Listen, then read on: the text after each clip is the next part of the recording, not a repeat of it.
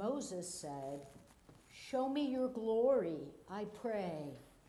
And the Lord said, "I will make all my goodness pass before you, and will proclaim before you the name, the Lord.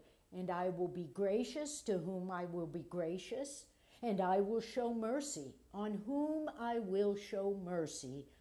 But, he said, "you cannot see my face, for no one shall see me and live." And the Lord continued, "See, there is a place by me where you shall stand on the rock, and while my glory passes by, I will put you in the cleft of the rock, and I will cover you with my hand until I have passed by.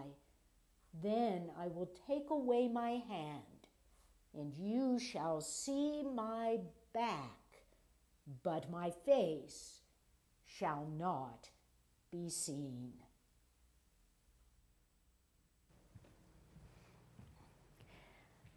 The story of Moses is such an interesting story. If you track back through this whole life of Moses, it's really, really interesting. And you remember, it begins with him being born to Hebrew parents in a time when Pharaoh had decided that the firstborn males of the Hebrews should be killed. And so he ends up in this reed basket, remember, and he ends up with the Pharaoh's daughter finding him, and then, surprise of surprises, his own mother becomes the wet nurse to Moses in the household of Pharaoh. But here's the thing, we don't know from there how long his mother is with him, till he's weaned or till he's a grown man. We don't know. We don't know. Did somebody ever say to him, "You know, Moses, you're not really Egyptian at all"? We don't know. And it must be that he, living in the house of Pharaoh, must have worshipped the Egyptian gods. I can't see any way around it, if he was living in the courts of Pharaoh, that he wouldn't have known and worshipped the Egyptian gods.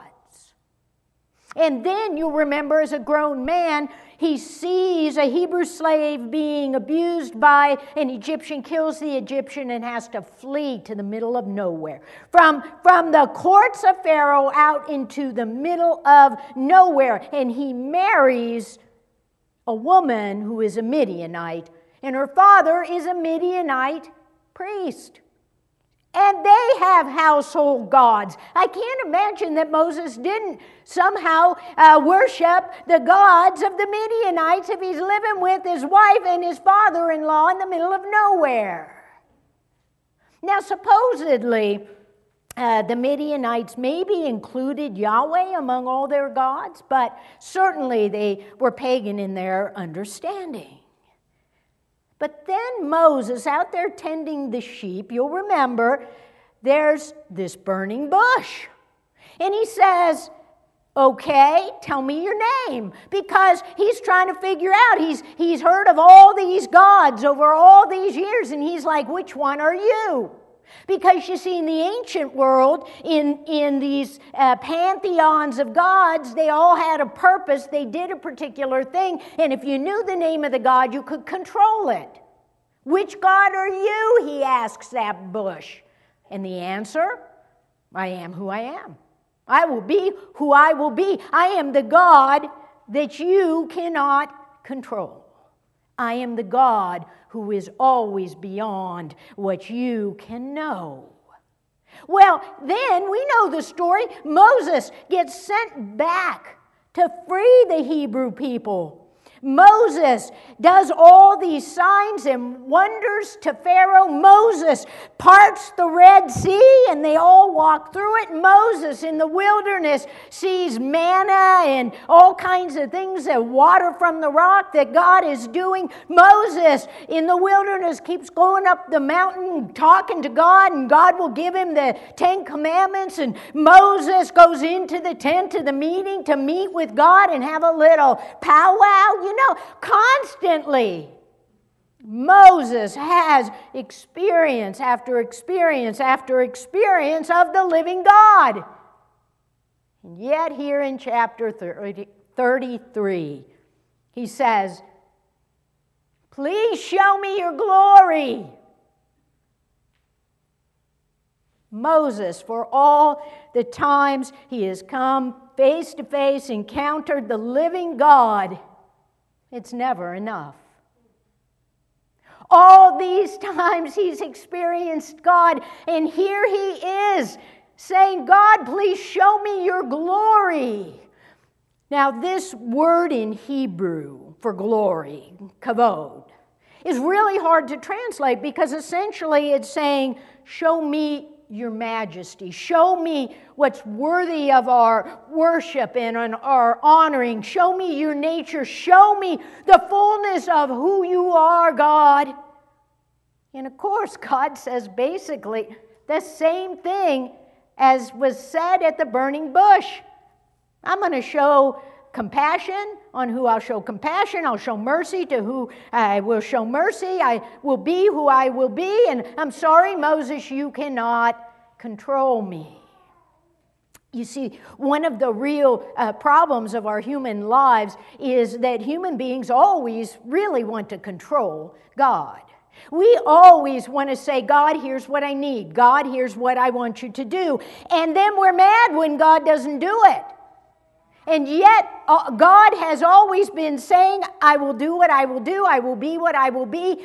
I am who I am," and you cannot control the living God. This is always the human problem, just like Moses, who's had all these experiences of God and is still saying, "Please, I want to see you, God." It reminds me then of John Wesley, this great man who is the one who founded the Methodist tradition. He never meant to start a church. It was just a renewal movement. But if you look at the fruit he has spawned over these many centuries, it's amazing. And John Wesley had this thing that happened to him called the Aldersgate experience. Now, for generations, people are told, "Oh, well, it's his conversion experience." But that is not at all the case. So I'm here to disavow you of that notion if that's what you've held. Because you see, Wesley grew up in a very faithful household. Wesley was always seeking after the living God, but the only way he knew how to do so was through his thinking.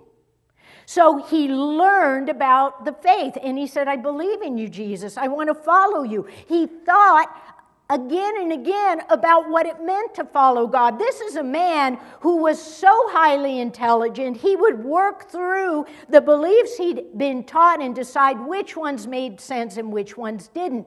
He could translate the Bible out of the original languages. But the God he knew and followed was a God he only knew in his head. And so on May 24th, 1738, well, Wednesday night, Wesley went to basically like Wednesday night study, right? There was a religious group that was meeting down there on Aldersgate Street, and Wesley says, "You know what, I didn't really feel like going at all." He says he went reluctantly. Now, none of us have ever gone reluctantly to church or Sunday school or anything else, but thank goodness he did get himself up and he went. And he's listening. Now, there's a man up there reading from a book. And the book is Martin Luther's commentary on Paul's letter to the Romans. Sounds really great stuff. I can tell you most commentaries are like not that exciting. And worse than that, the man isn't even reading from the good parts. He's reading the preface, which is just some sort of fancy theological statement. You can Google it and actually read it for yourself. And it does nothing for me, but somehow when Wesley was hearing the words of the preface to Martin Luther's commentary on Paul's letter to the Romans, his heart was strangely warmed. He was a strange man. But here's the thing. Wesley's brother, a few days earlier, Charles, had an experience of God. And Wesley was longing to see the glory of God in his own life. He was open. He was yearning. And God reached him in a new way. Wesley's head now reached his heart, and he had an experience of the living God in his life. And that experience would change the way he understood the faith. That faith was both the head and the heart. And in fact, one of the key pieces of Wesley's Methodist movement is the idea of experience. We have to experience the living God in our own lives. Show me your glory, Wesley was crying out. But here's the thing. Maybe 6 months later, John Wesley writes in his journal, I don't know, I'm not sure about this whole God thing after all. You see, that experience, as powerful as it was, as much as we remember it, it wasn't enough. It wasn't enough to hold him in the fullness of God for the rest of his life. And Wesley would spend his life searching for God. He never got stuck in any place, and he would even say, you know what, there's a more excellent way if we'll just stay on this journey and keep searching after God. You see, people of God, if we look back at the Bible, if we look back at these great figures in history, we find that they are never satisfied with what they know of God, with what they see about God. And that should be true for you and I who are trying to follow Jesus today. But sometimes we are just like the ancient people who want to control God and use God for our benefit. So we put God in a box of our beliefs, and we put God in a box of our experiences, and we rule everybody else out of the box because this is comfortable and safe for us. But Moses and John Wesley were always pushing outside of the box and saying, show me your glory, God. Show me more of you. What I know of you is not enough. I know there's more. Show me, oh God. I want to know your glory. That is our journey.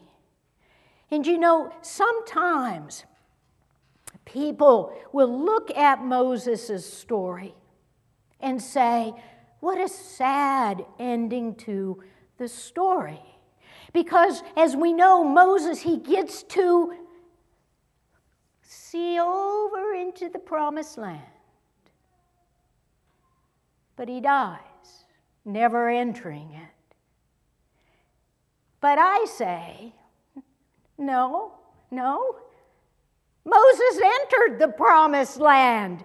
Moses stepped from this veil where we see in part. He crossed over into the promised land to see God's glory, to see the fullness of God, to experience God face to face. John Wesley crossed over from this world to see the glory of God face to face. And every one of us who continues to seek after the living God day after day, we'll cross over to see God face to face, and we will no longer need to cry out, show me your glory, because our faces, our whole being will be one to one with the living God.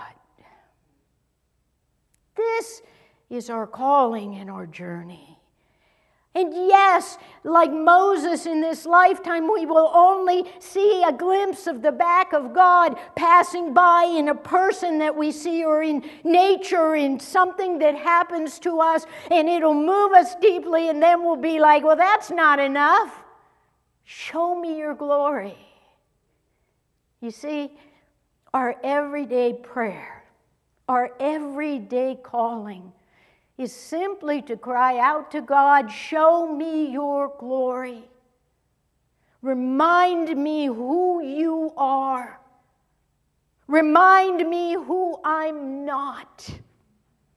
Keep me on this journey so that I might cross into the promised land someday in the future. this people of God. Is Moses' cry, it's ours. Show me your glory. In the name of the Father, and the Son, and the Holy Spirit. Amen.